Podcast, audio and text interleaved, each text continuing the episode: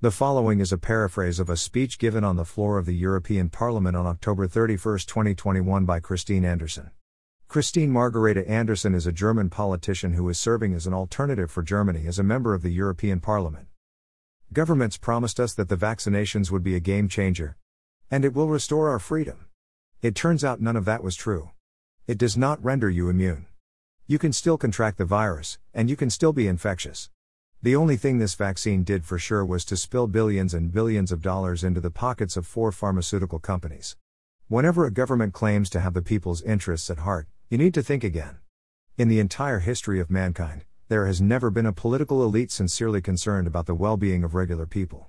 What makes any of us think that it is different? Whenever a political elite pushes an agenda by manipulation, you can almost always be sure your benefit is not what they had at heart. Governments shamelessly claim that their actions are for the people's good, but it is not the goal that renders their actions oppressive, it is always the methods. The government will not force me to be vaccinated by anything that has not been adequately vetted and tested and has shown no sound scientific evidence that the benefits outweigh the disease itself in possible long term side effects.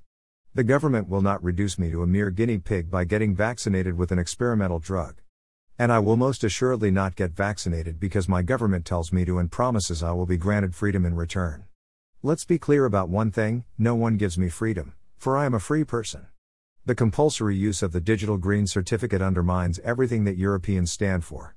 It violates constitutionally guaranteed fundamental rights, and it constitutes the first step towards the insufferable Chinese social credit system.